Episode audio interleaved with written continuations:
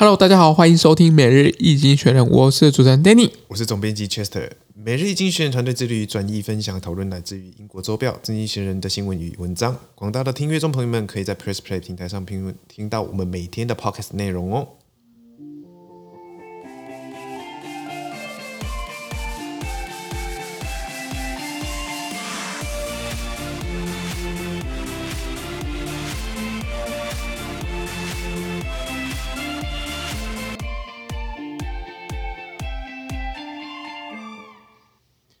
今天我们来看到的是从经济学人截取出来的新闻，我们看到的是12月6号礼拜二的新闻，而这天的新闻同样也会出现在我们每日经济学人的 PressPlay 第1066 po 里面哦。是的，好，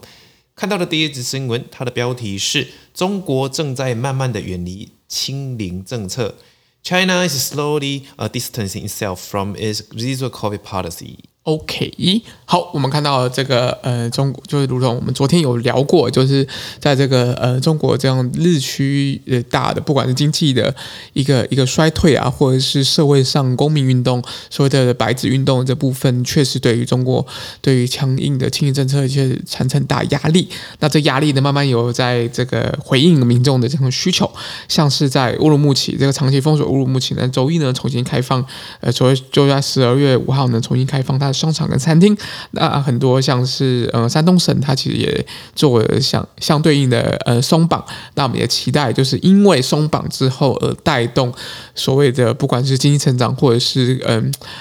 更正常的生活吧，应该这么说。好，看到下一则新闻，第二则新闻，晋级再晋级的英国工党 Britain's Labour Party going further。OK， 我们看到这工党，我们看到很多保守党的这个新闻嘛，不管是现在的苏南克或者是之前的特拉斯，那都是保守党的所谓的党魁，因为他们是最大党，所以党魁等于会变首相，所以在这几个这样子的一个党魁或首相的这样表现没这么好，或者是没那么如这样子民众的预期的时候，其实这个工党变成另外一个选择，因为它总共英国是两大党，那这两大党之后，其实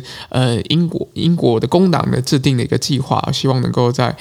做更中央政府能够放权更多的放权给地方政府，那也很期待就是不同的英国的这样政治的文化，或者是英国不同的一个样子的一个生态，那我觉得也可以未来也可以持续观察英国的这样政治的情况。好，我们看到下一则新闻，第三则新闻，乌俄战争的近况 ，updates on the war in Ukraine。OK， 那个乌俄战争真的是打了好久，大概10个月，差不多10个月，或者超过10个月，或者将近10个月。那这部分其实就是这样子，或者这个俄罗斯嘛，就是这个全世界号称全世界排名的第二大的一个军事强国，对于乌克兰这样子的一个状况，其实确实是非常的险峻啊。然后，所以现在感觉打变成一个持久战啊。那俄国也加大了对乌克兰的攻击力道，那也希望就是去粉碎或者是摧毁或减少这个乌克兰这样子战斗的意志，那至于成果如何呢？我们就会持续的观看下去。看下一则新闻，今天的最后一则新闻：欧盟与匈牙利的对决时刻 ，The EU's moment of truth with Hungary。OK， 那这个欧盟啊，近10年来都竭尽所能的在制衡所谓的在匈牙利总理